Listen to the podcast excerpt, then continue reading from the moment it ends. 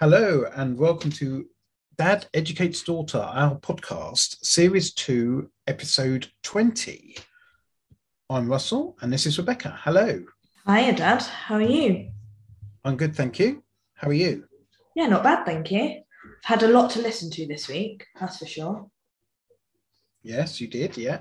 Another one where I got carried away and into the just carried on because they got so the, the problem is like Pet Shop Boys, Erasure have um, longevity throughout not only the 80s and the 90s but even into the 2000s Mm, It's because they're still out. going, And- isn't it? yeah exactly So, and they but they're getting hits mm, so yeah so just to remind everyone you had erasure you had simply red you had go west you had katrina and the waves you had atlantic starr and you had dream academy yes, I did. so of those how many number ones Right, I've gone low. Considering the amount of songs I had, I've gone low. And I don't know if I've gone too low and I've been stupid, but I went with two. Mm. But I don't know if that might be too low. two is spot on Oh, is it? And I want to, I do want to say they both come from um, Erasure, but I also think that which one was it? I've got to make sure I say the right song. Uh, Katrina and the Waves may have had one. I think they might have had one, but other if it's it's like Erasure's definitely got one in my head, and they're either have the second or Katrina and the Waves. I'd like Katrina and the Waves to have the second, but I'll find out. Okay, we shall see. We will see. So we shall start with Erasure. Yeah. So, Uh, you know a lot about them. well, I don't know that much to be fair. I know that they're a duo, and I know it's Andy Bell and Vince Clarke. I know the names. I still to this day don't know who's who, and I think it's Andy Bell that's the vocalist, but he looks like he should Yes, be. he a is. Vince. Yes, He looks like he should be a Vince, right? And the other one looks like he should be an Andy. They just swap should swap names and make it easier. Um, I think they're a synth pop duo. Uh, I know they're in like the LGBT commu- community, and they like to play with dress up. Not as much makeup, but he does not age, Andy, at all. Like there's a little bit of aging as I get towards the end, and I've watched the videos and everything, but he doesn't age. He's beautiful. He's got a strong jaw, like a strong facial structure, and he good jaw jawline. I don't know. You're telling me I don't don't look at him that way. well, he does. Um, but they're quite serious in their videos and everything. Like they don't they don't really have fun yet. Some of their music's quite upbeat. Um, and I feel like their music, there's something for everyone. So they've got that balance. Yeah.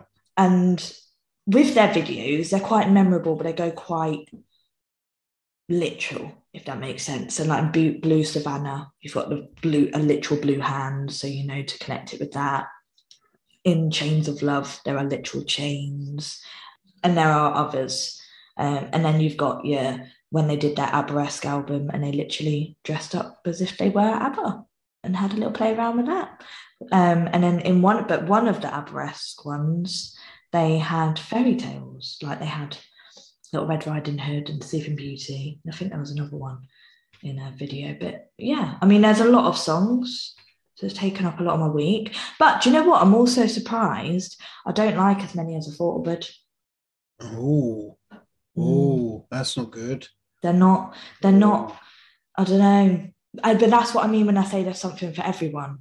Like there's ones in there that aren't for me, but could be for you or, you know, women down the road.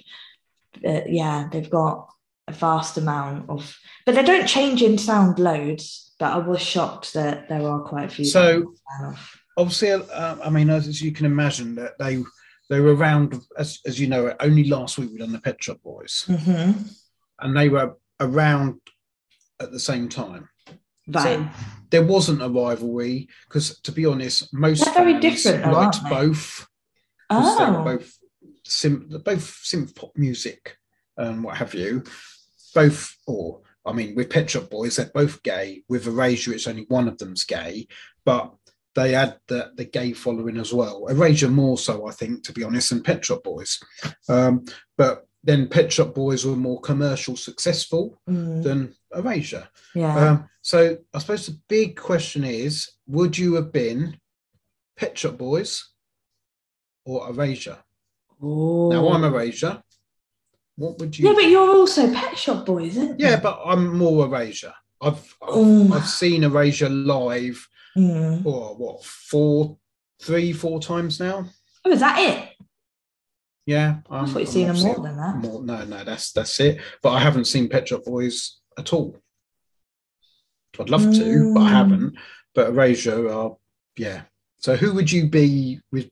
You know, West End Girls, or sometimes, or Little Respect, I suppose is more there. See, it's hard because like there's Erasure have like really strong ones that I prefer over Pet Shop Boys, and vice versa. But I think I'd be a more Pet Shop Boys person and have Erasure on the side. Okay. All right. Well, Erasure are, as you say, Andy Bell on vocals and Vince Clarke on keyboards. They were formed in 1985 in London, and they're a synth pop, electro pop, new wave band group duo. Okay, So, so synth pop. so um, as we've as as you know, they were formed on the back of Vince Clarke, who was originally in Depeche Mode, Mm-hmm. originally in Yazoo, Mm-hmm. and then he was obviously with the Assembly. Yeah. And it was after the Assembly where he was the original project of the Assembly, as we've said, was that they were going to have a lead singer for different songs. Yeah. They only done one song in the end with Feargal Sharkey Mm-hmm. and Vince Clarke. Then, I mean, it was never scrubbed. It was never disbanded. It never just. the They just didn't have never- anything to carry on with. Nothing continued. Mm. but Vince Clarke put a um, he des- he decided he wanted to form a duo along the lines of OMD. He was a big OMD fan from back in the day, and um, I suppose he wanted to go down that route with um, just a keyboardist, which is what he was, and a a um, vocalist singer. Oh, do you know what? Whenever you talk about Vince Clarke, I pictured a vocalist. I was like, So- luckily you said keyboardist then. Like, right, yeah. So he put in a magazine, um, Melody Maker, which was like a, a pop magazine, I suppose, at the time, Okay. for a singer. Mm-hmm. And Andy Bell was chosen. Obviously, he went to auditions. He was chosen after Clarke had listened to many failed singers and was actually on the verge of giving up. Oh, Literally, it was like Andy Bell was the last one, literally. so struck a bit of luck. Well, yeah. The fun, the funny thing is as well that obviously he chose Bell, and it's since come out that, that Bell was a big fan of Clarke's. From Uh, oh, yeah, because he would have heard him before anyway, wouldn't he? They were sort of meant to be in a, in a Hmm. sense. Um, and when you think, you know, um, Vince Clarke wasn't at the time known for sticking around with one No. group. You know, he's gone from Depeche Mode to Yazoo Mm. to the Assembly. Um, he even had a he had a a, a song with someone else um, called Never Never or something like that. I can't remember what it was now. Okay. But yeah, he was he was not someone who just Stuck. stayed yeah stayed around. Paul Quinn, I think it was with. Um, so yeah, so he was he was someone who um, didn't say- you know, Experimented. yeah, yes, and I suppose that people weren't expecting much from Erasure either. Certainly, the fact that Mm. it's still together even today is um, just shows how well the two of them have. Uh, have Would you say they're friends? Yeah, definitely. Okay. They Yeah. see each other outside of touring. I don't. I don't know if they, you know, socialise like that, but But they it- get on whatever they do. It wor- it works. It works for them. So you know, I mean, even so, even to the fact that songs that he has wrote that maybe Andy Bell just come up with the title of, he would ah. put Andy Bell on the song credit. Oh, okay. And Andy Bell's always said, you know, who, why does he, you know, and he says, well, you're part of the, you know, So it's a bit like a heart putting all of a you put in that one word that made a big difference. Big you know, difference, so yeah. He's, um, He's very much, um, whereas you think how many times we've spoken about people falling out over the writing and Yeah. that person was getting more than us, even though, you know, because they wrote, obviously, the, the songwriter gets the bigger royalties nine times out of Mhm. 10. So, yeah, so that that's that's good that he even, you know, He's- from he's very early stage, he was um, straight up. And I suppose that just says a lot about what Vince Clarke is, really Mm. as I say, Bell, Bell said that Clarke was a big influence of his from his Depeche Mode and Yazoo eras. However, the duo's first three singles were all flops. So Oh, who needs who needs love like that? Number fifty-five. I've got that one. Heavenly Action, one hundred, That's bad. and Olamar, eighty-five. But I've got So Olamore as well. The first three hits were flops. Ola Moore would actually go on to be a top 10 hit just two years later, uh, reaching number seven for Dollar. which, oh, uh, I do believe you have. yes, because I recognised it and I was yeah. like, mm, yeah. So it's it is an Erasure song. They released it first, but it just never done anything. Dollar bought it out and it got to number seven. So It's just kick shows in you- the teeth, isn't it? Yeah. Their debut album, Wonderland, was a Mhm. flop, reaching just number 71. Oh, So that's not good. Most people would have thought, knowing Vince Clarke, he's going to realise this isn't going anywhere. He's going to jump ship. Project or whatever. Yeah. However, he really believed in Erasure and the format and the way they were working together. Mm. So stuck with it. And as I say, got Bell involved in the songwriting process and and you know, I suppose it brought them together and you know, help helped them, I suppose. It gets in- like they work in making as a Erasure a success. Mm. Yeah. And then their fourth single, sometimes, that was the one that proved a big success Okay. um, and pretty much brought the duo to international prominence. I mean, Vince Clarke already was, um, but as a but Erasure, this brought the actual group, yeah, Mm. exactly, the group to uh, to prominence. Um, with the single getting to number one in South Africa and Spain. oh, And um, it also made number four in the US Billboard Dance Club chart. right. Okay. So not their hot one, No. not their main one. So the single made the top 10 in 11 countries worldwide. Nice. And as I say, it, that helped propel Erasure, or the Erasure name, Mm. it worldwide. And then just to put into, so when you think their first three singles from their first album, all flops, the album was a flop. Mm. Outcome Mhm. sometimes. Mm. And then since sometimes success in 1986 until 1997, Erasure released 25 singles with only one not making the UK top 20. Wow, that's an achievement, that isn't it? So that's what I'm saying. Don't get you saying they things like that back. often. And No. have they ever split up? Sometimes come out. No, never. I mean, they've gone gone on a off to do their own bits. They've yeah, Yeah. they they well they've never gone on a hiatus, but they have because um, Vince Clarke got together with um, Martin Gore from Depeche Mode, Mm. and they had the VCMG experiment where they both done things, Right. and he's also gone and done things with um, oh, can't think of his name, the bloke from Heaven Seventeen. He's done things with him right. Okay. um, who whose podcast I listen to, but I can't remember his name now. Um, whereas Andy Bell's also released some solo albums. oh, really? So yeah, so they have done their own thing, but it hasn't not. It's just they've agreed on it They've and, yeah, and done and it. they've come back. Erasure's never gone on hiatus. It's never um, split up. It's Hmm. just well, we're going to have a little break. You do your thing. I'm going to do mine, and then they See get back a bit. together in the studios if nothing's nothing's you know gone. Yeah. So uh, Like kind of experiment with different things, but we're always there to come back to. yeah, yeah, exactly. So um, as I say, they've never um, split up or had a bad word. It's just well, we're going to have a little break. Mm. But it's not an official break. It's just agreed between those. Yeah, So, yeah. Martyn Ware is the person I was trying to think of, um, who Vince Clarke's also done work with. So yeah, so they've done they, they've gone off, done their own thing. But Erasure have pretty much carried on still in the background and obviously in the forefront.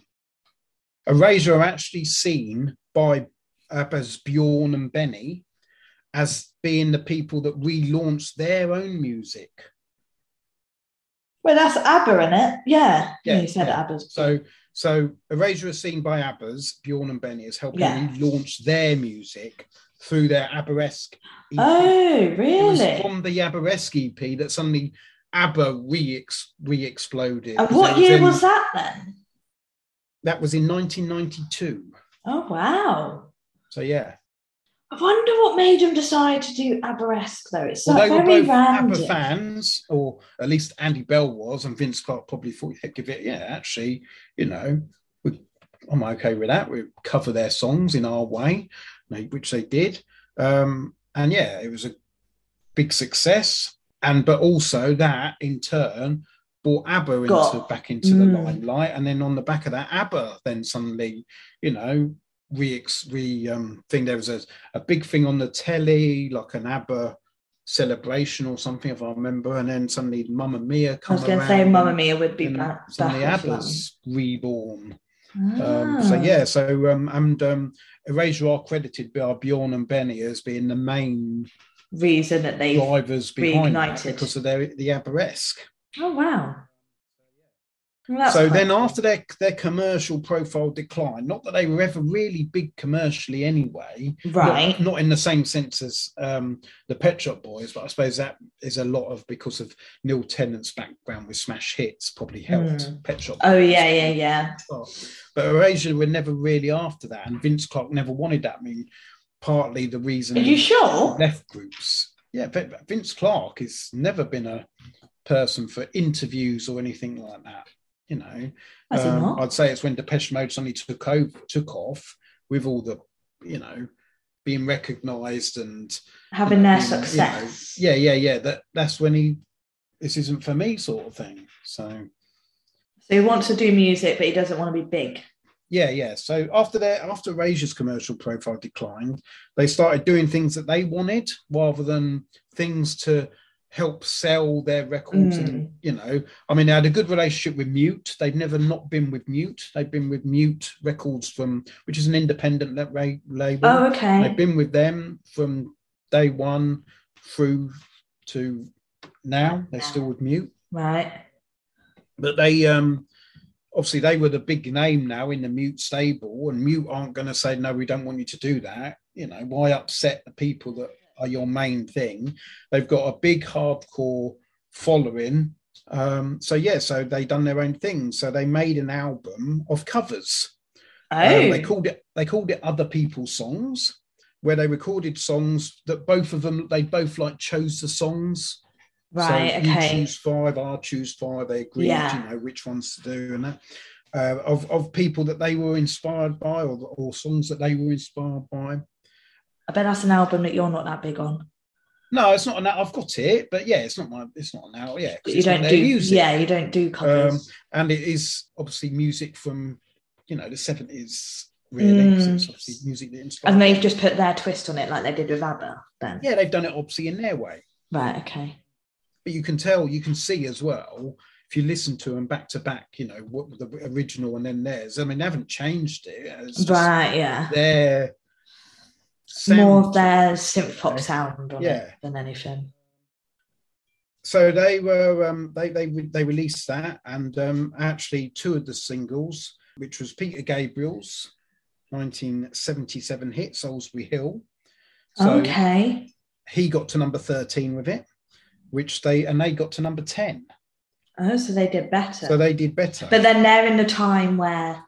Mm, no, actually. But that, I as I, guess say, they've- the commercial, their commercial, if you, you know, they were on, they were, they'd reached the peak, they were on the way Mm. down, not on the way down, but just weren't as, commer- you know, people have moved on from their music. Yeah. So they got the hardcore fan, hence they decided to do this, but they still were doing good songs and or they Mm. chose good songs. But yeah, so Peter Gabriel, ex Genesis, obviously went on to be his own solo person. His 1977 hit Solsbury Hill, as I say, that got to number 13 for him. They released it number 10. The second single or the follow-up single from that the other people songs album was make me smile come up and come up and see me Oh, that's the Steve cover, isn't it? and the cockney rebel yeah that made number one in 1975 for steve harley Right. Um, and they got to uh, number 14 oh, so not bad. They're still. but again it was a time when erasure weren't you know big Yeah, so you don't know Well, what they they, were big, but they were on the decline because Of their know, commercial, yeah. As I say, we're now into what the, the 90, uh, late nineties, I suppose, early two thousands. Right. I'm I'm not even sure when it was now, but yeah. So these two cover singles success, plus the release of the greatest hits album, helped raise Erasure's profile once again ah, Okay. and helped their next seas- single, Breathe, reach the top 10 oh. meaning Erasure had written songs which made the UK top 10 in the 80s, the 90s, and now the noughties. Oh wow. So, yeah. So there's not not many that could at all. probably say that either. No, definitely not. I mean, when we think of Well, longevity, there's not many groups that go through the decades Richard, anyway. um, and what have you, but you know, for Erasure to have got a top 10 hit Hmm. in the 80s, 90s, and, and noughties, And they didn't change their sound either. not, not, not, not drastically, no, definitely not, no. So it's shocking in that sense that they've got in the top 10 or top 20 even because they're such a different sound to what they would have been competing with as such. Yeah. Mm. So yeah, the other people songs that was from 2003. Oh.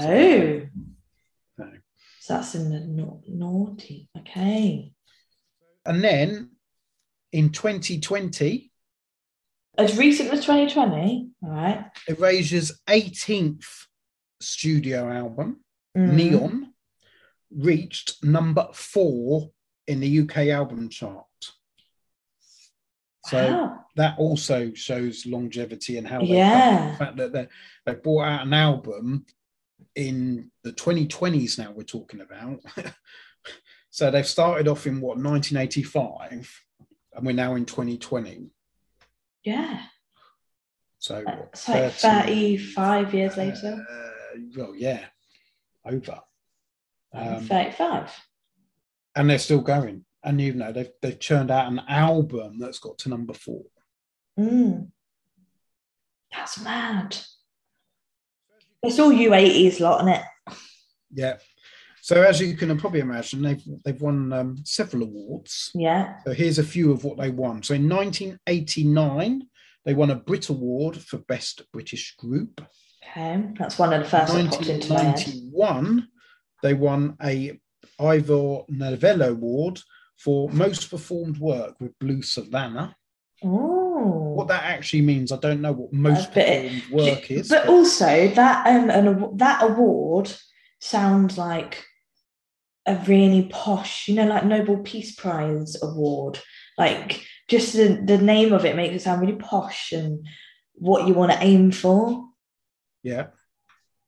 Uh, 1994, they won the Europa Awards, which are in Ger- the equivalent, I suppose, of the Brit Awards Right. Okay. Germany, Right. uh, for Best International Group. okay. In 2017, they won an Attitude Award, which is a British gay magazine, for Icon, the Icon Award. Fair enough. And then in 2018, uh, at the Independent Music Awards, they won Best Live Act, Wow. of which I can actually say, having seen them live, they are the best live group that I have seen. Isn't he like really eccentric and flamboyant? Yeah, he is. Yeah. He is. I mean, when I saw the, I forget what it was now, the balloon, the, oh, it was the balloon. It was back in the, it must have been the late 80s, early 90s. They'd done the Phantom, the Phantomosical tour, or something like that. It's Mm. the Swan, the balloon, and oh, I can't remember the rest of it. But yeah, wow, it was just like it was like going to a theatre. They actually Yeah, done. I can like imagine that. They had these. I mean, the, the, whatever they, the budget was on it, I don't know for a live act, but Mm. it was the equivalent of what you see with Take That. You know, it, it really was. Okay, like a again, they were at their performance. height back then. Yeah, yeah, yeah. But they would have been at their height then. Yeah. But even now, we've saw them not that long ago, and they they just get people. Was that like one of the first is so concerts you went to then? Yes, yeah, that wasn't a good one. Went to see him at the Hexagon in Reading, um, which was a very small affair, and um, yeah, it wasn't wasn't that great. But then we've seen him at the O2, and it's totally different. But you saying you saw? Did you see them in that 1980? What's it? Slash Yeah, yeah, yeah. That was at the Hammersmith Ah. Odeon. Oh yeah. wow, Yes, that's cool. that was with your mum. That was. Vince Clarke's been inducted into the Rock and Roll Hall of Fame Oh, in 2020 as a member of Depeche Mode. okay, that makes more sense than from here. So they have had 16 top 10 singles I thought it would be more than that. and they have had 10 top 10 albums, including five number ones. wow, no, that's that's So- something, isn't it? 1988, their album The Innocents. 1989, their album The Wild or Wild. 1991, Chorus. 1992, Pop, the first 20 hits. And then 1994, I Say, I Say, I Say. So all those five albums got to been number one. Okay, So now to see about their singles. mm-hmm. So, as I've told you already, 1985, Who Needs Love Like That got to number 55. which I can't believe. It is repetitive, but it's nice and upbeat. It was a nice week starter. Yeah. Hmm. However, they re released it in 1992 after the success of Right. Yeah. and it got to number 10. Oh wow, that's a big difference, isn't it? Yes. And then 1986, Olamar got to number 85. As I Mhm. said, obviously, Dollar done better with it, Yeah. their version. Yeah. Um, however, after the uh, Pop the Greatest Hits album, Mm. um, they which, re-released uh, it. Was it no, not Pop. It was just the hits, the hits um, album, the greatest hits. I mean, they've had a few to be honest. Well, you would over this Um, time, wouldn't you? But yeah, it was the, the hits, the very best of. Olamore was re-released, remixed, remastered, Mhm. re-released on the back of the um, term album, Mm. and uh, so that was 2003, and that got to number 13. Oh, So another big jump. Well, I really like Olamore. Like it shocked Yeah, so me that- that, it that- didn't do that well, but it But that was after the other people's songs. So after Yeah. the success suddenly that's back in there, Yeah. they re-released. They bought. they brought out another greatest hits called the Yeah. hits, the very best of, and with it, the single that they they advertised it with was a single Olamar, which they hadn't actually had a hit with, and it got to number thirteen. Ah, so, Oh, yeah. Well, I really like it. It's a nice, passionate but soft one. I don't know. It's just got something about it. So then, 1986, the song that I've, as I've just said, propelled them really. Sometimes got to number two. Oh, okay. They like a meaning to their song. This is like upbeat, but not like it's got that fast paced beatness to it, but then he dials it down with it. Like he's got a really beautiful voice, but then he can do a lot with his voice. And this was one of the ones very just the vocals were soft and it was really nice. So it's held off the number one by the final countdown, Oh, okay. which um, you've obviously had, Foreigner. Yep. Uh, 1987, it doesn't have to be number 12. Okay. Yeah, that one weren't too bad. Um, it like it had that upbeatness to it, and this is where I say about the balance when they've got it and they can kind of fit for everyone. 1987, still Victim of Love, number seven. Ah, that was a nice head bopper. Liked that. Yeah. Mm. 1987, The Circus, which um, was like a protest song because that's about um, the industries closing down and things like that. Right. I put is there a deeper meaning to this? Yeah. Because I like I watched the videos um like while doing my notes this week to just see more of them. Uh-huh.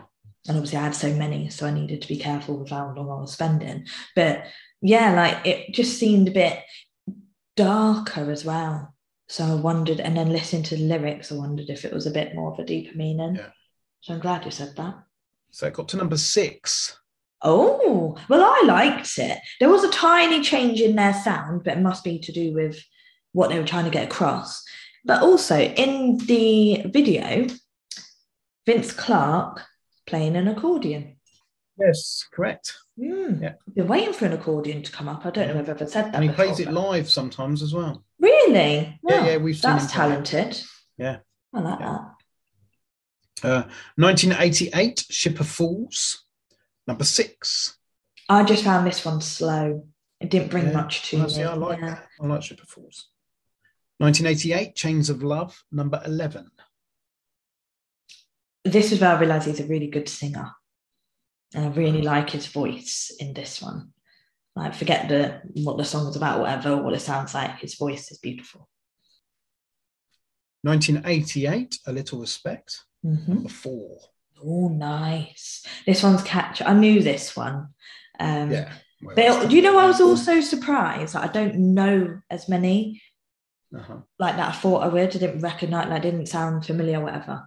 But this one I knew, you know, it's a catchy sing along. It's Yeah. it's up there, isn't it? I mean, it is their anthem. yeah. Um, but yeah, not as high as sometimes. So no. so now we come to 1988, Crackers International Mm-hmm. With Stop, Mm-hmm. She Won't Be Home, and the hardest part, probably the, the main songs on, on that EP. There was Right. another one, Knocking on Your Door, I think it was. They're the main ones. Now, it was not at the time because it wasn't seen as a Christmas song. Um, as in the main lead single off of it, which is Stop, which is actually my favourite Erasure single. Oh, is And it? when you listen to it live, it is it's absolutely brilliant. It was funny Oh, okay, does the last concert we were at, which was like last year Mm. um, at the O2, we was I mean it was it was a brilliant concert. And Yvonne turned around and said, "Which is your favourite?" And literally, it come on. I went this. good timing. um, but the the actual Christmas song was "She Won't Be Home," but it just doesn't get.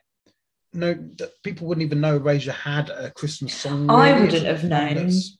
It's not one that's played or anything, No. but it is a really good song. I do like Um, the Christmas song, So but yeah, it is weird that, that this Christmas song is on this EP because it doesn't fit in with the other two songs. No, but it was just, you know, they had to stop, I guess, and they thought, Mm. well, it's not really a Christmas song. We'll put a Christmas song on there and make it an EP Get it out. by mm. getting it out there. As, so if it gets to number A one, Christmas they can play the thing. Christmas song rather than stop. yeah. Um, unfortunately, it wasn't number one; it was number two. oh, So yes, so close. yeah, Mm. But like I recognise Stop. I do really like Stop. Um, I'm with you there. It's not my favourite, but I do really like it. Um, and then the hardest part had a really good beat to it, but it's a lot slower than I was thinking thought it was going to be.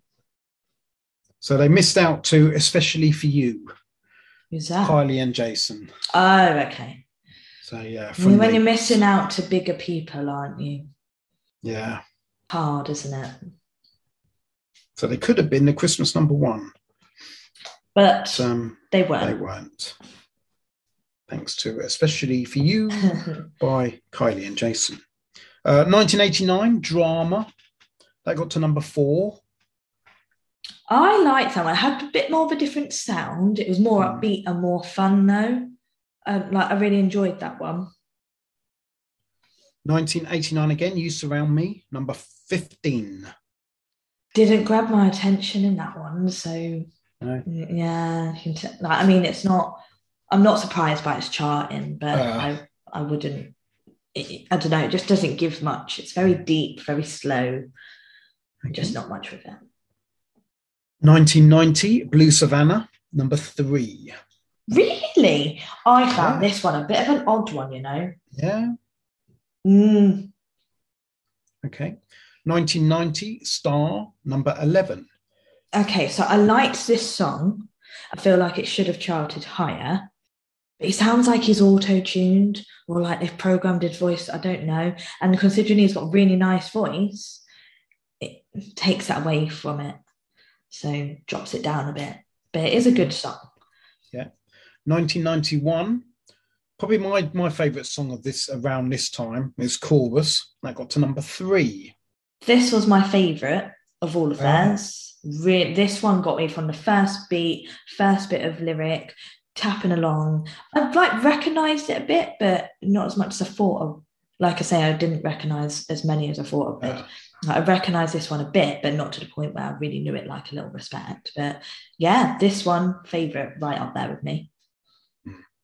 and then the other one from that same album, which was funny enough titled Chorus, uh, 1991, Love to Hate You. That got to number four. Ah, okay. I liked this one too. Um, re- I properly recognised this one, and this one's a lot more fast paced. I enjoyed this one. Like this was, this is kind of getting more me type of music. Then you had 1991, Am I Right? That got to number 15. Oh, see, I liked that one as much as it Yeah, was a like slower well. and it was a more love song. It's got a really good chorus, and it's just, I don't know, it's a really nice, beautiful song. I think so. I did like that one. So they then done a remix of that one. Oh, um, okay. Which they released in 1992. It's actually the next song single they released. Right. Um, but this time it only got to number 22. okay. See, I don't do remixes. No. Um, and then 1992, Breath of Life got to number eight. That's an in the background song for me. Uh-huh. Mm, and this is what I mean. Like they've got, I don't know, like they don't all hit with me. at a Uh-huh. something. But yeah, that one, like it's not a bad song. It's just not No. up there. Okay. And then for whatever reason, um, they recorded some ABBA songs, uh, four of them, Mhm. and they released an EP called ABBA-esque. On it was Take a Chance on Me, SOS, Lay All Your Love on Me, and Voulez-Vous. Mhm. And it became Erasure's first and only number one. of all the songs, that Yeah. was number one. So when I say I think Erasure got a number one, I'm thinking like Ola Moore, A Little Respect, Drama, Chorus, Love to Hate You. One, you know, one of them should be it. You know, even Yeah. going on, there's others that probably should have been number Yeah. one. But that one, I don't know why they did it. I don't. I, I don't like. Well, as I say, ABBA wasn't big at the time. As I say, No. Bjorn and Benny like very say bizarre. They like pushed their career back in focus, didn't it? But I don't like what they've done to the songs either. Well, they put their own chant on, and there's a Yeah. rap in one of- in um, But "Take a Chance on Me."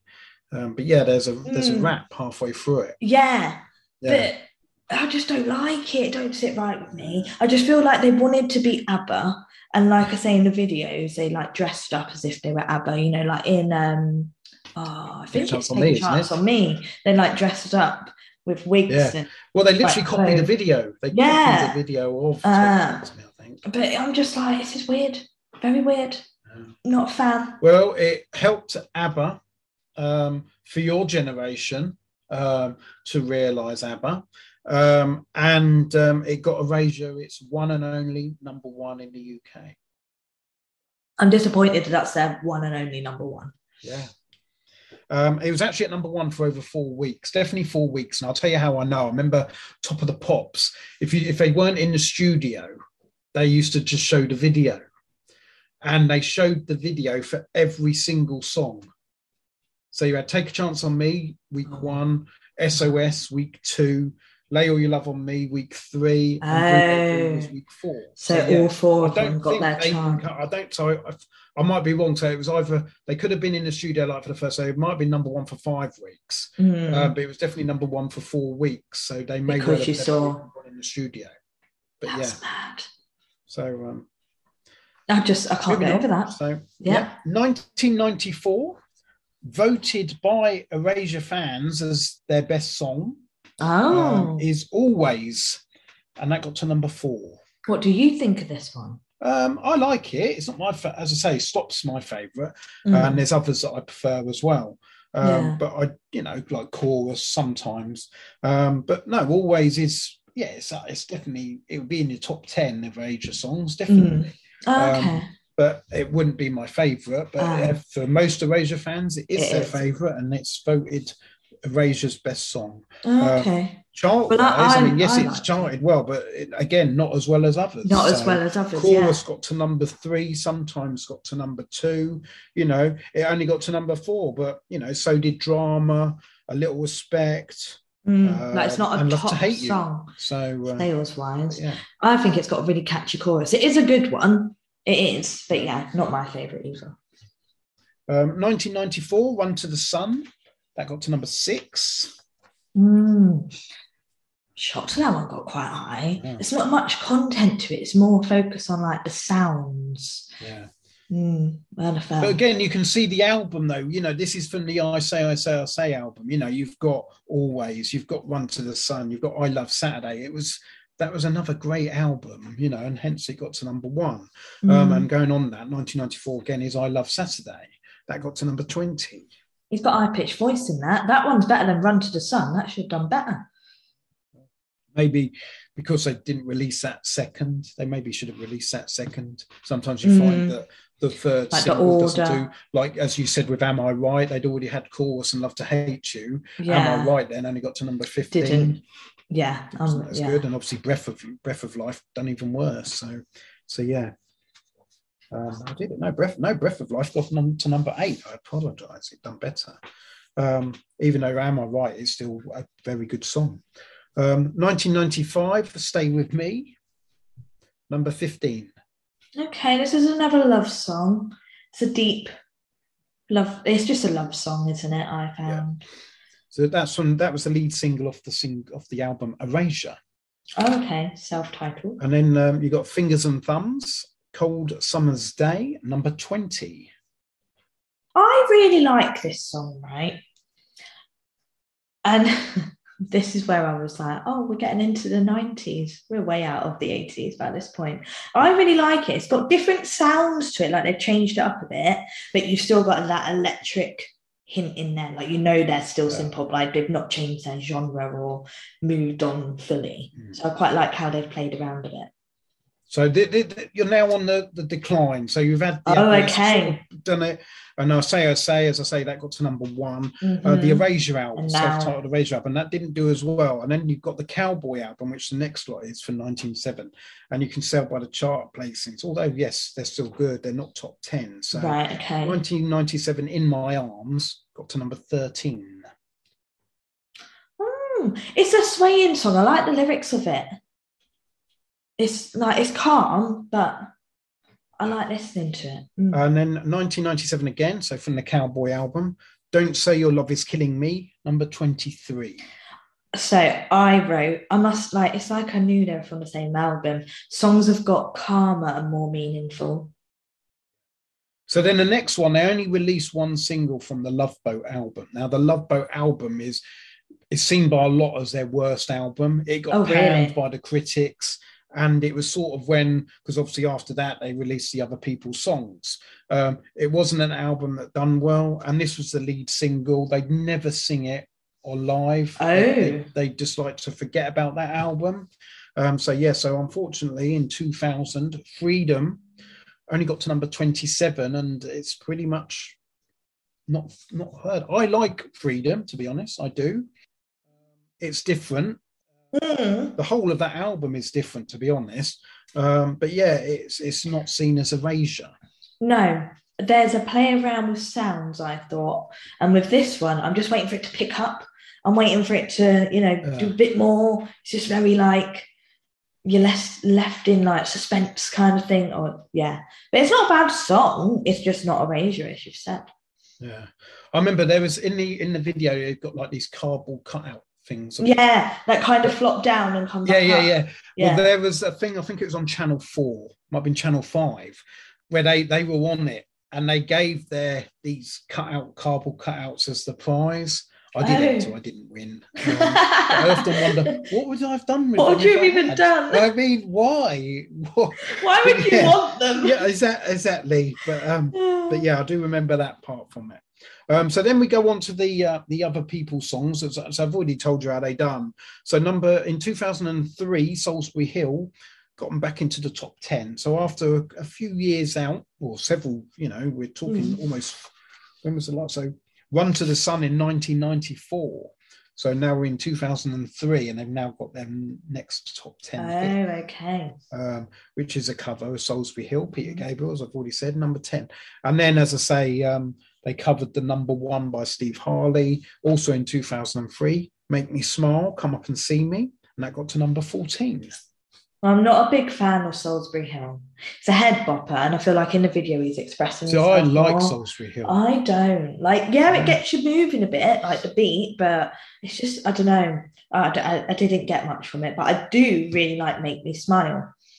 I, I really like the sound of it. I love how upbeat it is. Like that, yeah, that's that's up there for me. It's a shame that one's a cover in my head.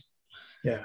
Well, on the album, they also covered um, Video Killed the Radio Star. Oh, I'd love So to hear that. on the album, yes. So then they released, as I've already mentioned, um, their greatest hits, and they had Ola More Mm, on that. And then, so on the back of that, they then released in 2005 Breathe yeah. from their new album, which is, I can't remember what that was called now. Night something, I think it was. But um, Breathe got to number four. which then gave them their num their their top 10 that they'd written because obviously Solsbury Yeah. Hill they hadn't written um, their top 10 hit for the noughties and Oh. you think they were they'd been been nowhere near for you know we're looking at 10 years now 2005 Hmm. And suddenly they write breathe and yeah number four Wow. Well, I really like Breathe. And in the video, that's where I'm like, oh, you've grown, you, you're aged, but he's not aged fully. Like, I just swear this man don't age or he gets work done. Not sure. Um, but I've also recognized Breathe, but not like to the point where I knew it, knew it, but it sounded familiar. But no, it's a really good one. I really like Breathe. Yeah. So it's quite night good that it- bird the album is Right. Okay. What that breathes on. Yes yes Right. and so's the next one don't say you love me hmm uh, that got to number 15 Right. It's a catchy song, but and he's very talented. Let's put that aside. The video. It's like an animation. It's very weird. He's in like an astronaut costume, but it's obviously not him. It's like a not like a cartoon, but you can tell that it's not real.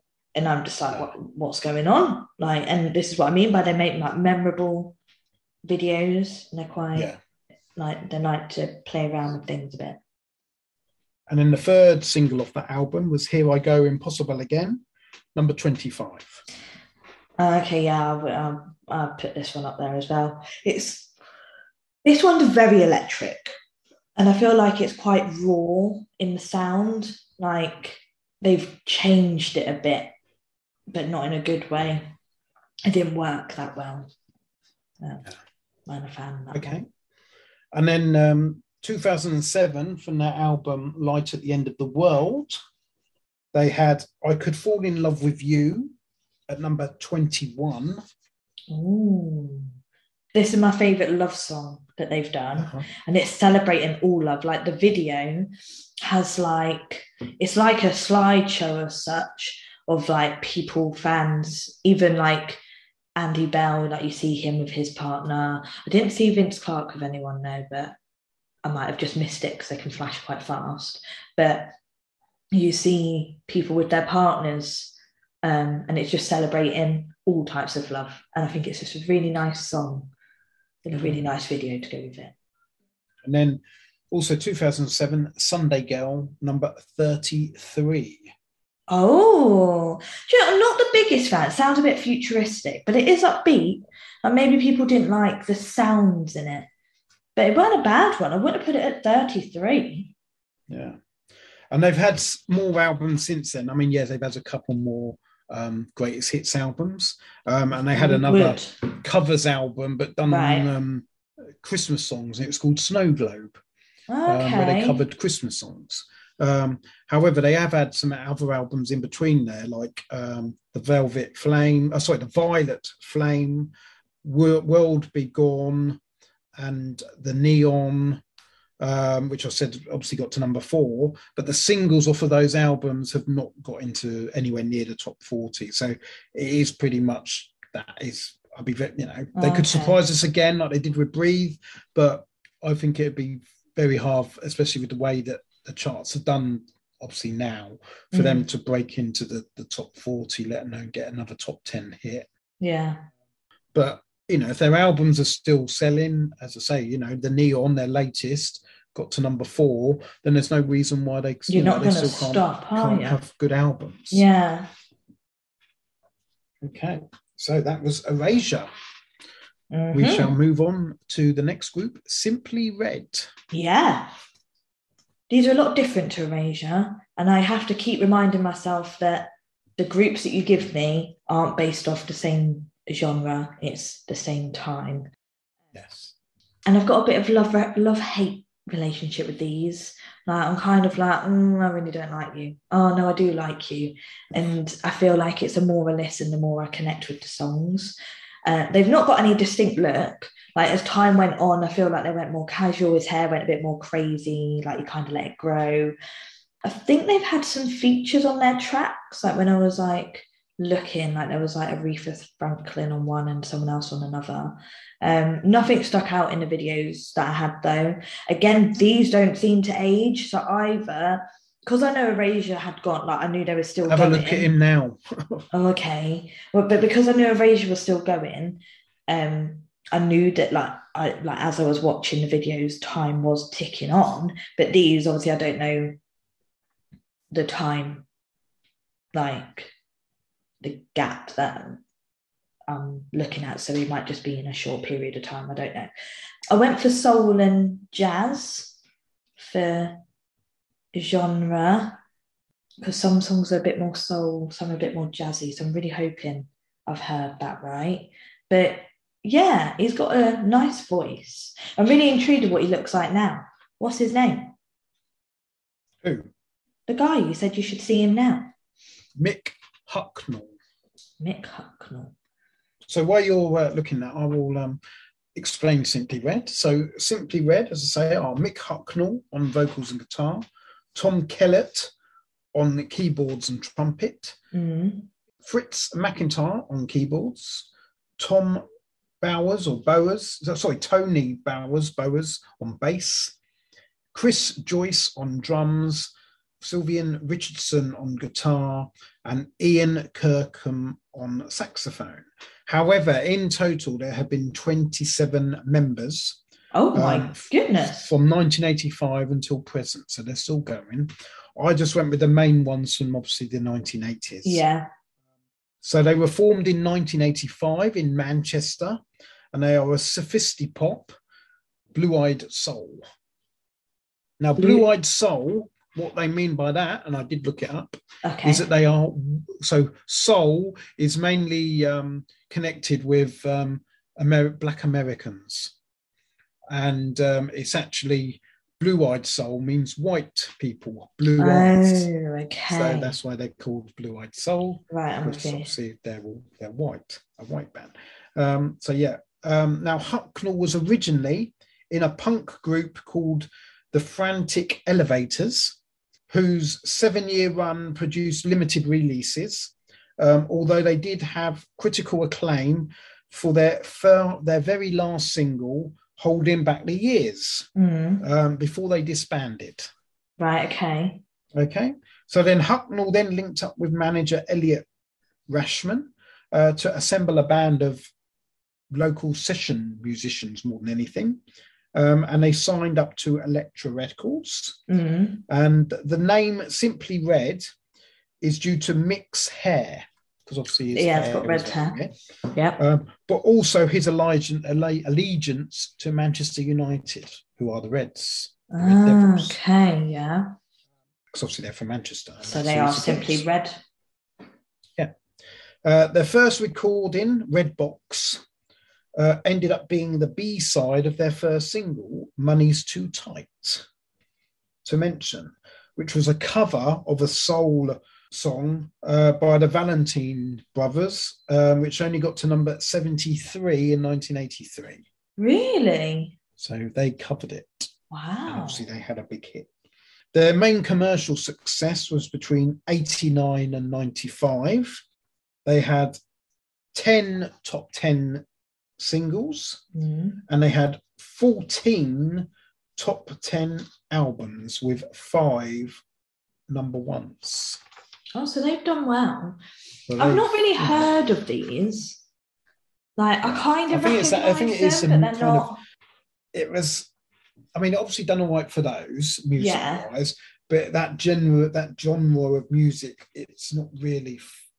I mean, it certainly isn't for me, and I don't think it's it's not something that people necessarily they might like the odd song, but I don't think they're a group that have a big following. I mean, Mm. they do. Don't get me wrong. Um, But it's but I more think I think it's more people would specific. oh, I want to go and watch Simply Red live rather than I'm a Simply Red. s- I don't, I, will be honest, I don't see many t-shirts or things. You know, when you go to um, Rewind and festivals, Okay, they're not Simply ones that people are. isn't one. You know, and they're not. They're never. You know, if you ask people name thirty groups from the Would they not even be from the eighties. Would they not even Simply be in Red would not be at the probably one of the first, second, third. They might not even be mentioned. Wow they just, you know, I suppose a bit like UB40, I suppose, Mm. in that sense.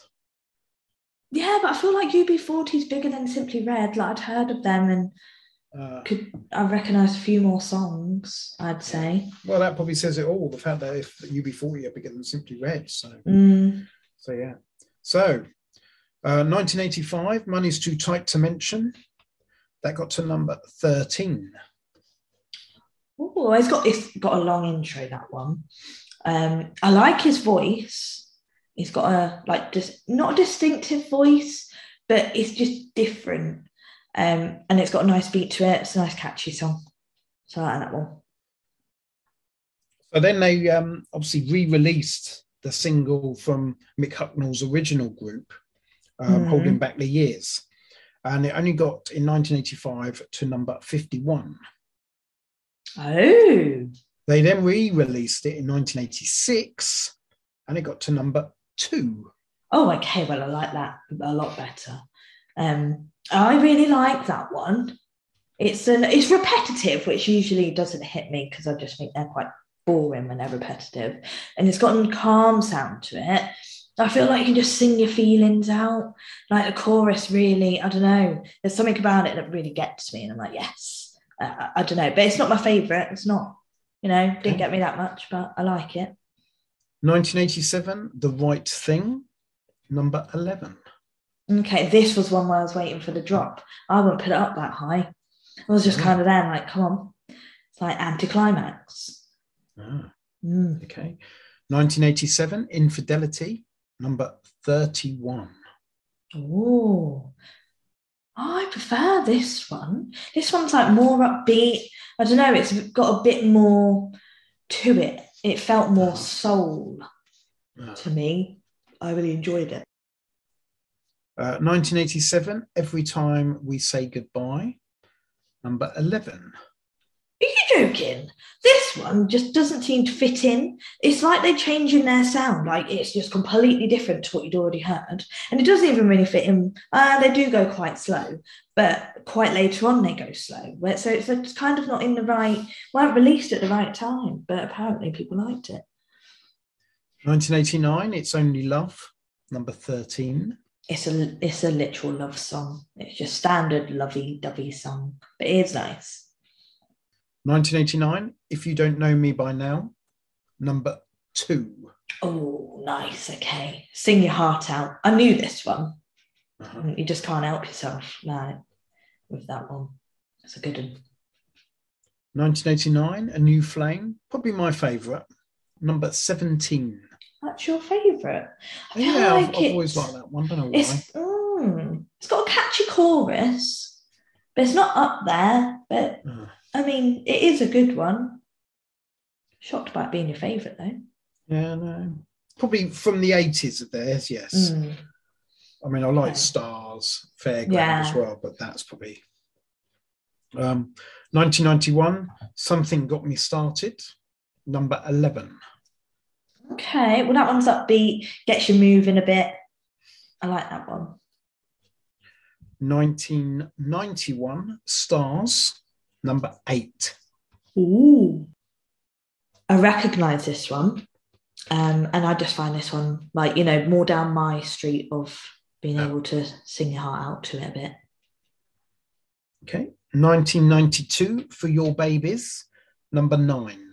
Oh, I like this one, you know, which is weird for me because it's quite a heartfelt, slow song, but I think it's a beautiful song. Right, the next one I didn't give you because I left it off, um, but I didn't resend it to you, so I knew you had a lot, and it wasn't top. it's it- not a, see it's it not a high So chart. 1992, Thrill Me, number 33. Oh, okay, yeah. So right. that's why I didn't send it. Uh, 1992, Your Mirror, number 17. my favourite. I really like his voice. I think he's just got a really good voice and he goes a lot more deep in this one. I don't know, there's just something about this one, but it's my favorite. Like this one stuck out to me a lot. Okay. 1992, the Montreal Live EP. hmm um, with the songs Love for Sale, uh, Dreaming, Drowning. Uh, Downing my in my Drowning. drowning. in my own tears, Grandma's hands, and Lady Godiva's room. Mm. Now, I'm not a Simply Red fan, so I didn't know which the lead single was, if I'm honest. So right, okay. I'm sure by listening to them, you would probably realise which one. But I I don't know. I feel like it might be drowning in my own tears, like if I had Uh-huh. to pick, because that one was probably the leading one. That or Love for Sale. uh huh. Mm. Okay. Well, it got to number eleven. Okay. I thought this was a lot more jazz. So I'm surprised when you say they're not jazzy. No. But it's got a change in the sound. They- This is where they start really slowing it down. This is where every time we say goodbye should fit in. And they really slow down. They become more heartfelt and love songs. Okay. So now we're going into 1995 Right. with Fairground, Yeah. number one. Okay, I'll take that. It's not Katrina and the Waves that I wanted, but I'll take that. I do really like Fairground. I recognised it. I didn't know, well, I didn't have a clue who sung it, but I didn't know it was Simply Red. Not gonna lie, when you first sent me Simply Red, I thought they were rock music until I started listening to them. So, like that. Yeah, I'll take that. Okay. Uh, next is another song that I missed out, I'm afraid. Um, Oh, okay. Blame COVID. So 1995, Remembering the First Time, and that got to number 22. okay, so Um, and then in 1996, Never, Never Love, number 18. okay. Again, I've just said it slow down. They got more meaningful with the lyrics. It's not bad. Uh, 1996, We're in This Together, number 11. I think this, with every time we say goodbye, we're like down there my least favourite. I just didn't bring much. 96, Angel, number four. Oh, okay, yeah, I agree with that. That's a beautiful song, and you can see how talented he is with his vocals. It's a really nice one. 1997, Night Nurse, number 13. Okay. Do you know what? I think they've got a bit of reggae hint in this, you know. There's a bit of something extra. So I really, really enjoyed Night Nurse. It just gave that little bit of a oomph to their songs. 1998, Say You Love Me, number seven. Again, just a lovely dovey song. It's not bad. not 1998 great. again. The Air That I Breathe, number six. See, I don't agree with that. There's not much bod- body to that one. It's quite musical, like instrumental. Hmm. 1999, Ain't That a Lot of Love? Ain't, yeah, Ain't That a Lot Yeah. of Love? Uh-huh. Yeah. Number 14. Okay. I really enjoyed that one. And I feel like that one, I could see it being played in a club. All right. Hmm. Um, then one I missed out again, um, which was from Doing well. 2000. Your Eyes, number 26. Okay. And then we had Sunrise in 2003 at number seven. Ooh. Chorus is the only bit that saves that one. Weren't a best, weren't a great one. And then we had 2003 again, Fake, number 21, which I Mhm. didn't give you. And I know I missed out so many. I think, obviously, I didn't know I had COVID at that last Sunday. And I, I obviously, no, it was Monday, wasn't it? We done it last week. mhm. Um, and um, it was Monday. Then I tested positive. So, uh, um, Blaming that are you, Dad. yeah, I am. Um, I couldn't believe it when I was writing it today. How many I missed? I was like, "How did I miss these?" uh, 2003. You make me feel brand new. Number seven. Nah, that's like classical music. They go like way too slow. That's probably my least favorite, actually. That one. Really? Yeah. So there was others, uh, which I obviously didn't then scroll down, that were after that as well. So you had 2005 Perfect Love got Right. to number 30, Right. and then 2007 So Not Over You got to number 34. And then their most recent one was 2007, so quite a while ago now, Mm. with Stay, and that got to number 36. so- Okay. All quite out, and they are out of the 80s, so Yeah. you know, not um, a big thing. But yes, okay. So on to Go West, Mm. who I am seeing live in May. Oh, are you? Yes. Oh, okay. As just go west, or are they? Uh, no, we're seeing Go West and Paul Young in Aylesbury, I think it is. So um, yes, Okay. All right. Well, enjoy that. I have Um, seen them at Rewind before, but Okay. yeah, we're- it's the first time we've seen them outside of Like outside of a a group. festival. Mm. Yes. Well, I thought I recognised the vocalist of it, so I'm intrigued at who that is as to whether he's been anywhere else. He's got a familiar face, but that just might be me. I don't know. Um, there's no set clothing styles, although in one video, I can't remember which one it was now. Oh yeah, I wrote it. In King of Wishful Thinking, they wear just like a baggy white top and jeans. I, I think they should have stuck with that. It really suited them. I like it. I like the bagginess of the 80s. But what are the sideburns? Can't remember what video, I didn't write down what video I thought that in, but it's sideburns, like proper come like down and then like basically across his cheek. Oh, it was horrible. They seem very passionate though. And I went for new wave, maybe pop. Okay. Go West are Peter Cox on vocals and keyboards Yeah, and Richard. Drummie on the electric guitar. They were formed in 1982 in London and they are a pop rock blue eyed soul. Oh, another blue-eyed soul. So the same Not as that Simply Red. much soul. But I wouldn't say there any sim- there's no, any I similarities. Um, I don't know who wrote that bit in. I wouldn't put them as blue eyed soul. No, I would wouldn't. really put them as rock. I would um, Mm, no, put them as, as pop, stroke synth pop. yeah, So Cox and Drummie recorded two songs, and with support from their manager John Glover, they looked for a recording deal. right. Eventually, Chrysalis Records offered a record deal um, on the back of those two demo tracks, which were "We Close Our Eyes" and "Call Me." Um, their first album, self-titled "Go West," um, included both those songs as well as "Don't Look Down." uh, which serves, served as a prequel um, to the second album, Dancing on the Couch, which had Don't Look Down, the sequel. Oh, and was that any different? Well, Don't Look Down, the sequel, uh, became the duo's first American top 40 hit at Right. number 39. Oh, The video for We Close Our Eyes was directed by Godley and Creme from 10cc. Oh, yeah. Um, they went obviously into that that side of the uh, the business afterwards. Mhm. Um, the duo's biggest hit in America was "The King of Wishful Think- Thinking," uh, which featured in the 1990 film "Pretty Woman," starring Richard Oh, really? Gere and Julia Roberts. I really like that film. So there, Hmm. you obviously don't remember the song. No, but then in films they're usually like background songs, aren't they? Yeah. Um, in 2015, they covered the Killers hit Human for a CD of covers by 80s bands called 80s Recovered.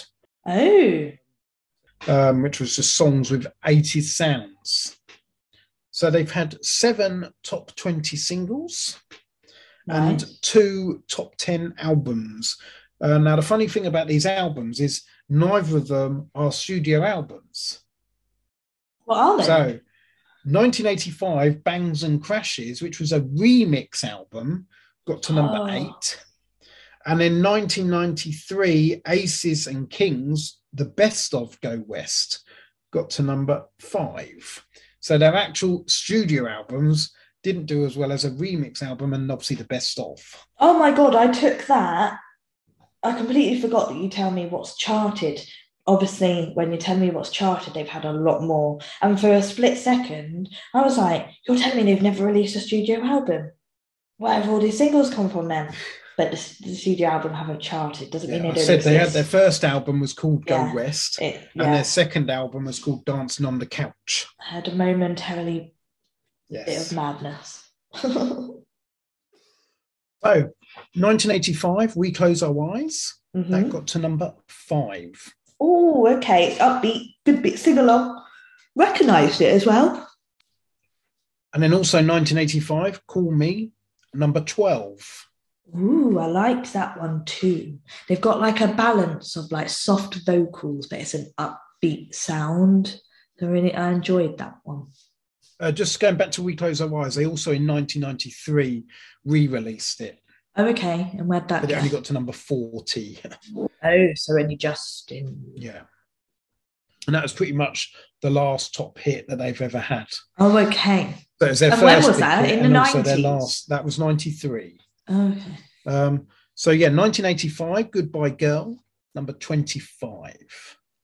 Yeah, I'm not a fan of that one. It's a bit in the background. There's not much to it. It's slowed down quite a lot compared to the first two. So 1985, Don't Look Down, the sequel, the first, this is the Oh. one from the second album, not the Yeah. one from the first album. Yeah. Um, which I don't, I don't think the one from the first album actually got released. Okay. Uh, so as I say, it got to, it got, it obviously was their first big hit in America, Mm. um, and over here it got to number 13. okay it was a it was more it's a fun song i enjoyed it it was more like uplifting i want to say Okay. Uh, 1990, King of Wishful Thinking, Mhm. number 18. really this was my favorite this is just an all-round good one for me catchy singer like oh I just had everything i think that i really really enjoyed that one that might be my favorite from the week you know Ah. Mm. 1992, Faithful, number 13. I enjoyed that one as well. Um, and his voice got more, it's like his voice aged. It got more husky. There was something in it like, Well, he did, he did age. well, so- yeah, but like you could hear it in that, but Yeah. and it made the song a bit better, I think, rather than his softer vocals. Okay. 1993, What You Won't Do for Love, number 15. Hang on a minute. King of Wishful Thinking, did you say that got to 18? Uh, 18, yes. Yeah. How did what you won't do for love do better do better than that one? Because what you won't do for love, I thought it was just like bar music. They had a change in the sound, it just weren't up there. Like that was my least favourite of theirs. Oh. Fuming. And then 1993, Tracks of My Tears, number 15. Oh, okay. That one was slow, but but not like um what you won't do for love, slow, but you know, add a bit more to it and it felt quite meaningful. So uh, that weren't a bad finish. I'm just checking because there is. I was meant to look it up at the time. That um, tracks of my tears. I'm Hmm. not sure if that's a cover. Oh. I might be wrong. No, it's it's yeah, it's a, a cover of the 1965 hit R&B song by the Oh, no, so it is a Miracles. It's a cover. Okay. Yeah. Which I thought it was because I've heard I know of a song called "The Tracks of My Tears." Right. So yes, it's uh, that is a cover of a thing. So so literally that they um they had a cover song, then they re-released "We Close Our Eyes," which, Mhm. as I say, was a bit of a flop. It only got to number um, forty, and yeah, they haven't really done much since. Okay. But have they disbanded, like they split up or?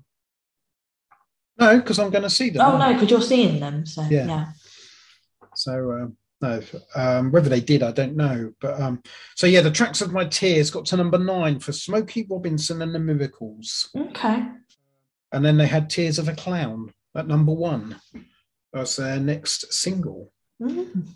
That's the other people that they've covered off. Not Go West. Tracks.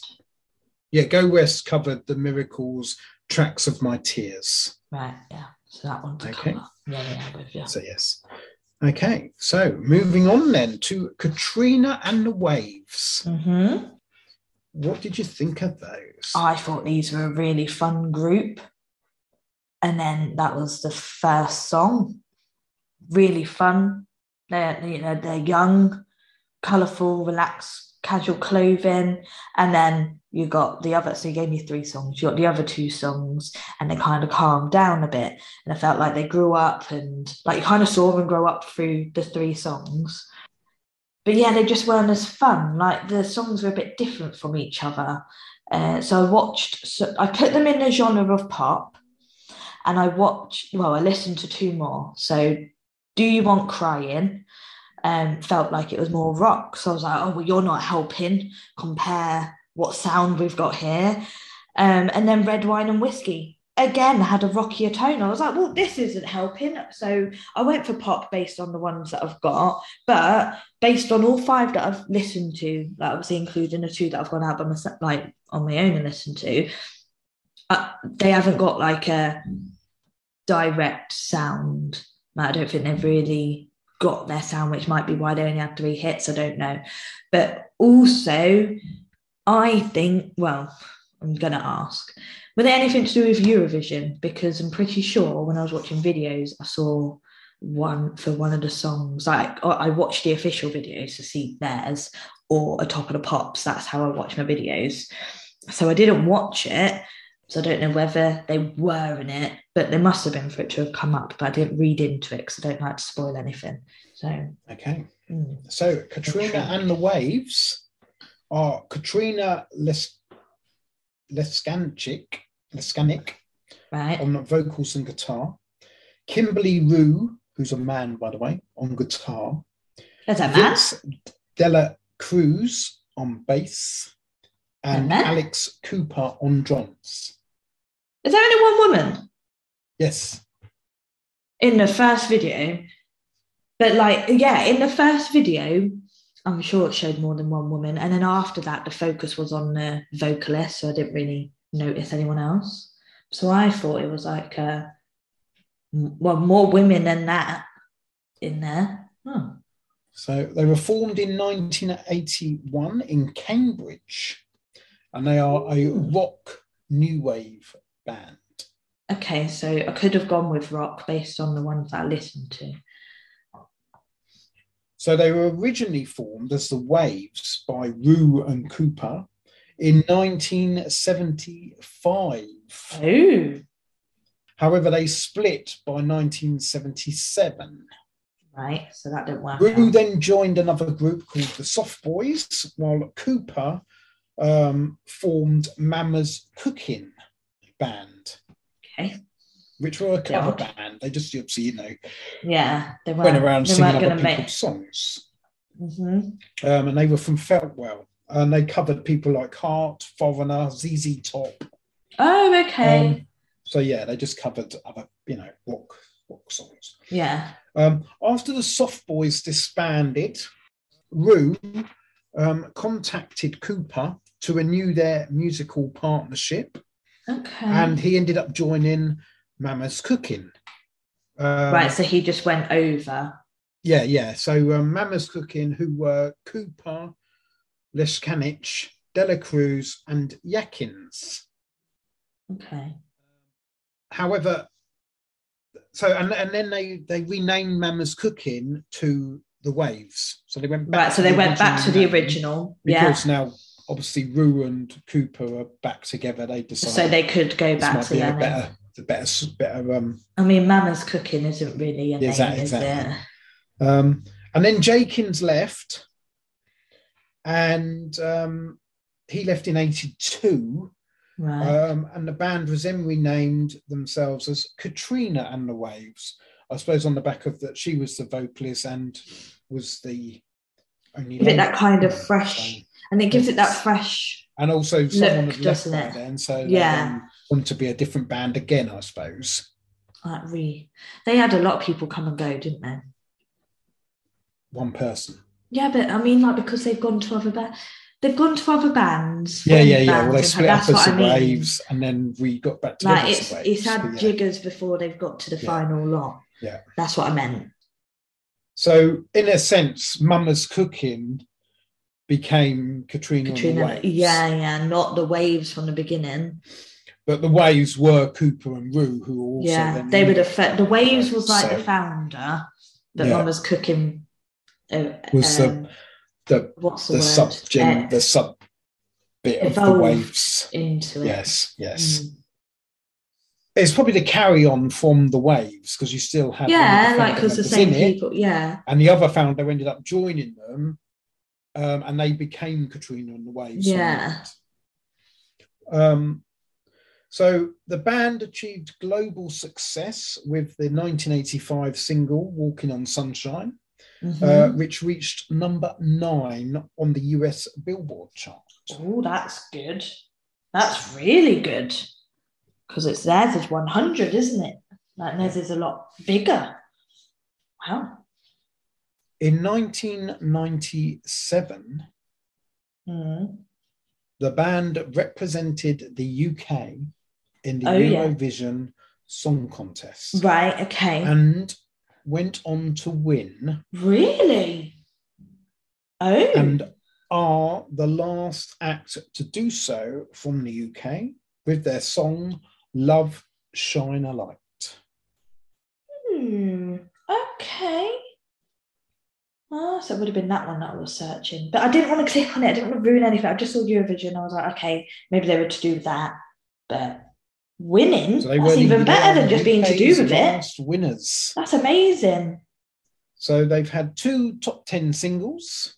Right? one top 30 album, which was their 1985, Katrina and the Waves, self titled. That got to number 28.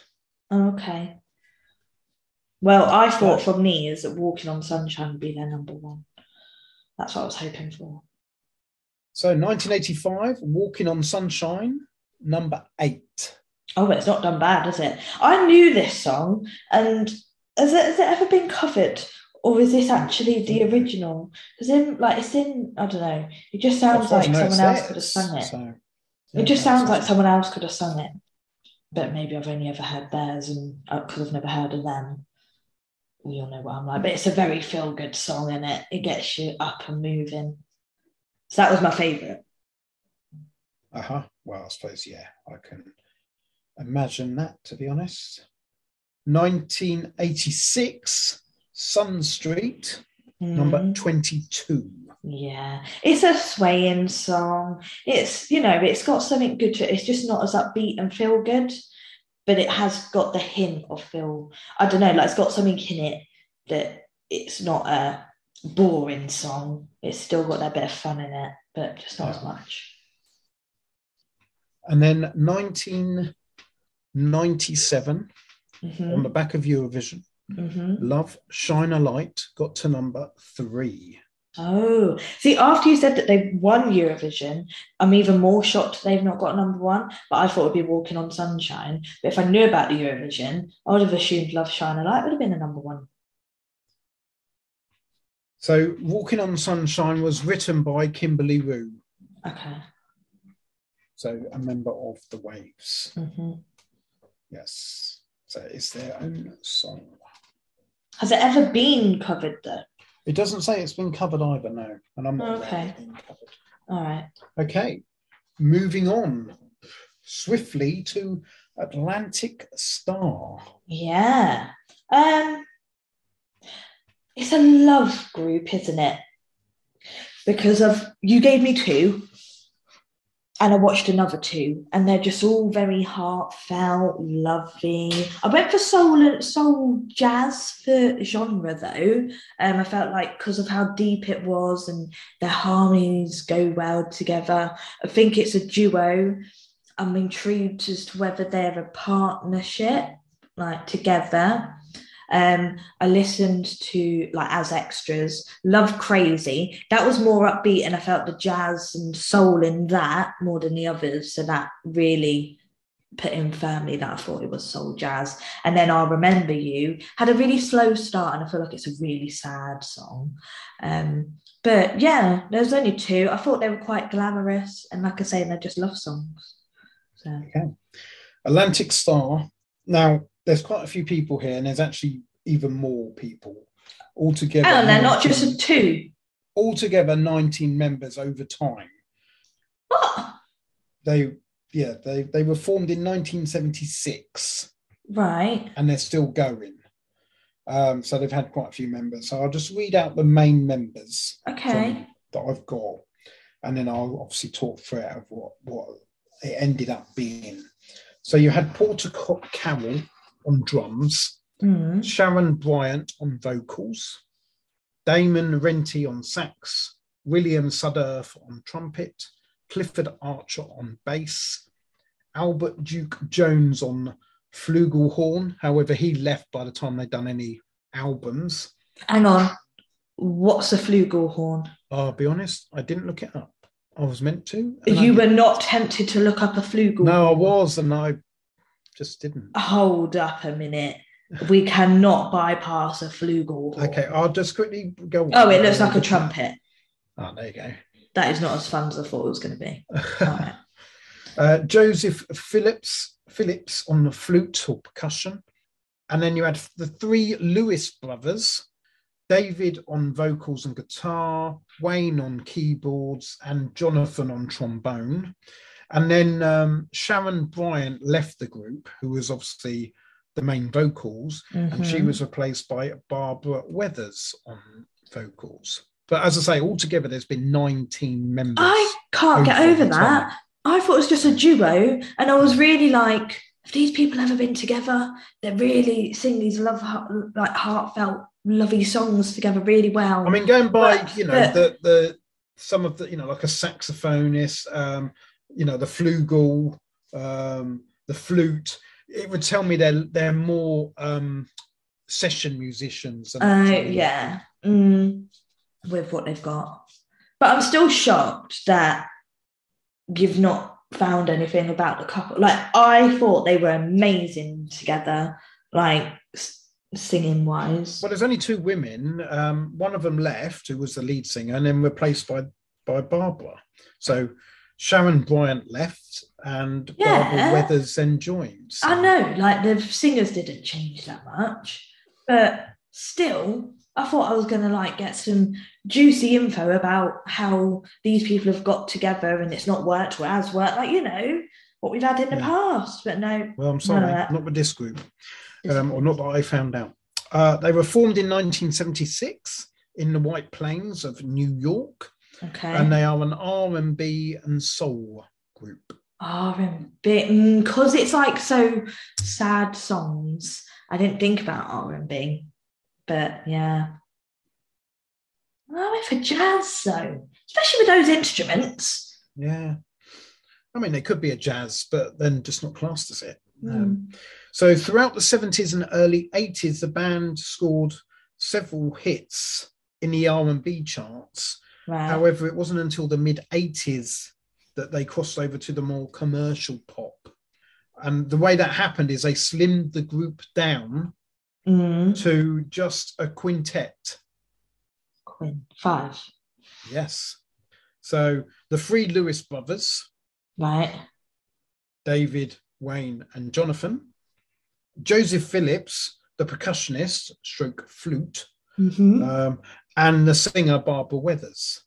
Hang on, but there was a male singer as well. Like I'm very confused by this. Well, there may well have been backing vocals, as I think um, some of the one of the Lewis brothers, or both, there was more than one, I think, were backing vocals. not classed as folk. They're obviously. But like in the videos, the focus is on these two singers. Oh, right. Okay. Well, I'm so confused with this group.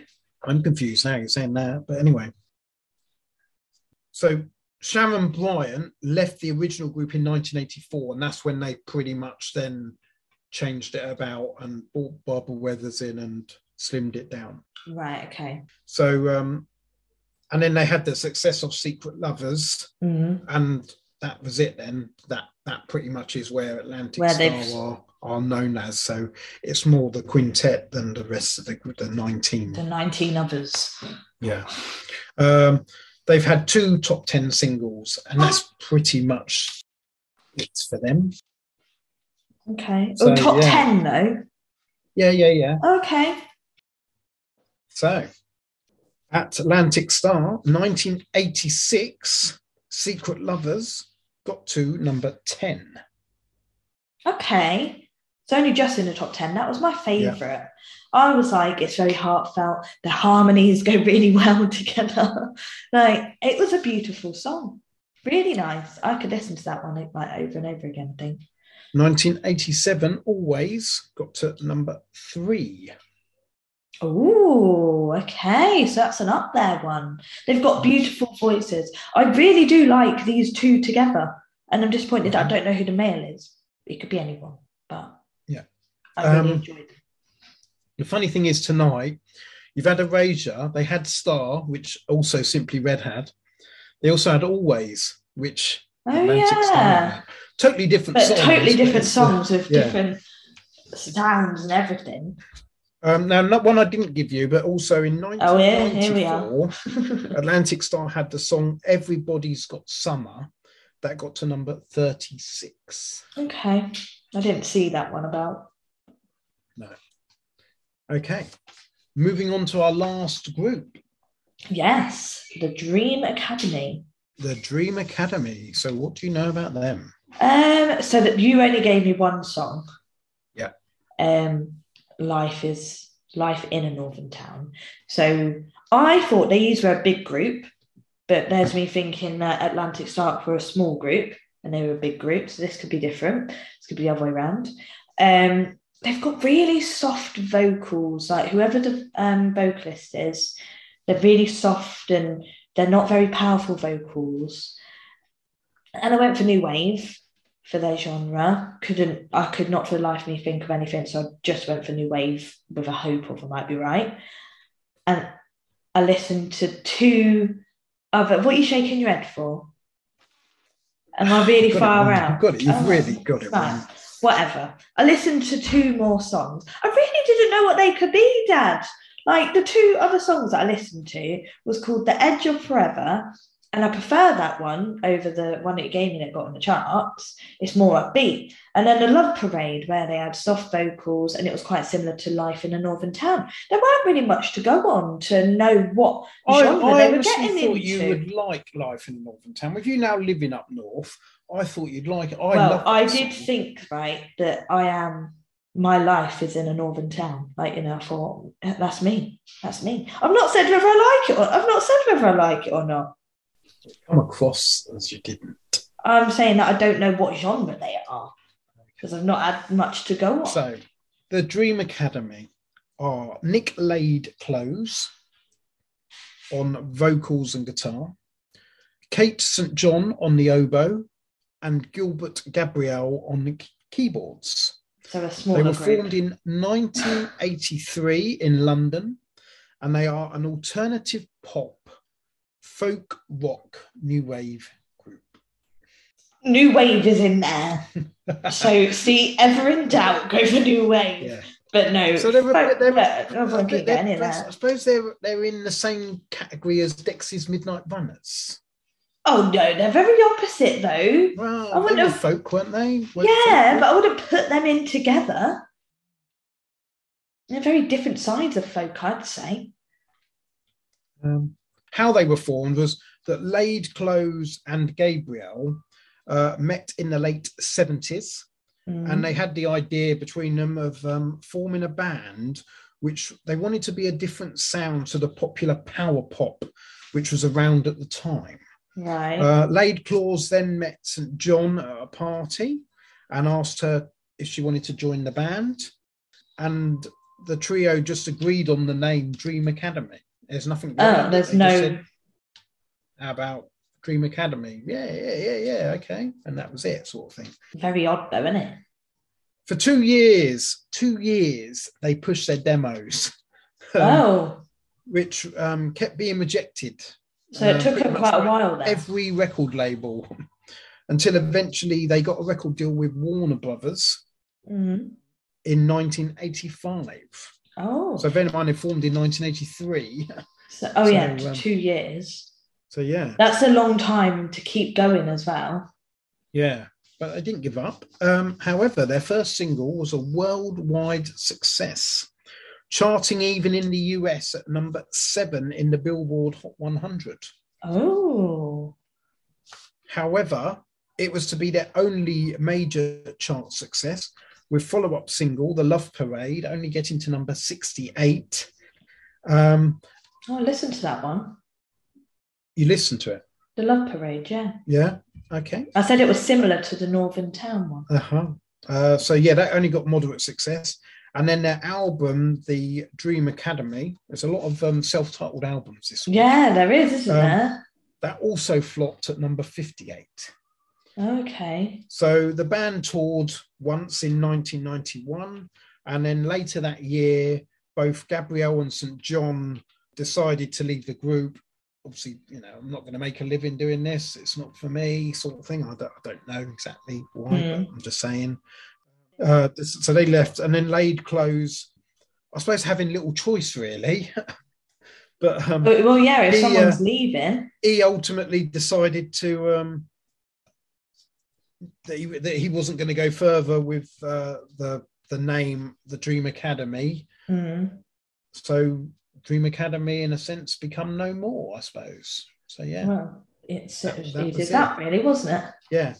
Um, and there's not much to say about them. They had one top twenty single, and that that was it. So, um, as we've said, you know, 1985, Yeah. Life in a Northern Town Mhm. got to number 15. Okay. Well, I thought it was a quiet song. I like the hey, I can't do it now, but like the hey, mama, mama, mama, like the little in the, the, the bit that goes in between the silence of the choruses. I really like that bit. That was my favorite bit. Oh. But yeah, it was quiet. See, I, I, I do like the song. Um, I really do. Um, but yeah, as a group, they're easily forgotten. It's yeah, those- yeah. They were one. They get lost in everything at the end of else. the day, and um, they weren't a big group. Not No, not at all. possibly heard of them. They know the song, a bit like you. You know, oh, I know that. Oh, I like this song. Who? But they don't know who sang it. It's one of those because they weren't a group that people remember. No, not at Um, all. and um, but you know, not surprising when you only had one hit back in 1985, Mm. and it wasn't even a top 10 hit. You know, it was a top 20. So yeah, so that brings us to the end of this week. So it's now just a matter of um, finding out the misses from the hits or the hits from the misses. Yeah. So we'll start with Erasure. they are a hit.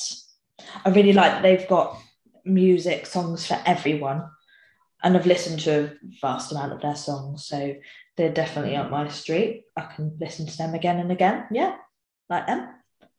That's good. As I say, the main thing with them is obviously they've got a lot of number one albums. but Mhm. also the longevity, you know, to have oh yeah, written songs in the top 10 in the 80s, 90s, and then the noughties is, Mm. is, you know, quite an achievement, really. And there isn't many others that, on that have done that. And yeah, obviously, um, the fact that they started the new ABBA um, revival Yeah. craze, as it was. Mm. Okay, Simply Red. So I didn't know what to do with these.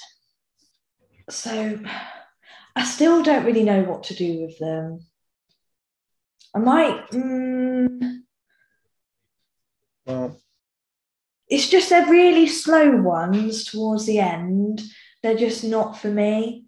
I'm gonna no, I'm gonna have to go miss because with these I will literally only listen to a select few that I really enjoyed. okay. Go West. They're a hit. Uh-huh. They're, yeah, I really enjoyed them. Katrina and the Waves. Miss, but only because of how different they are. So I really enjoyed Walking on Sunshine. I did enjoy the other two, but not to the point where I'd go out and listen to, and I have listened to more, and it just changes. There's no like set sound. So yeah, they were a bit disappointing for me. Our last Eurovision winners. Yeah, all right. Okay. Atlantic Starr. These are a hit.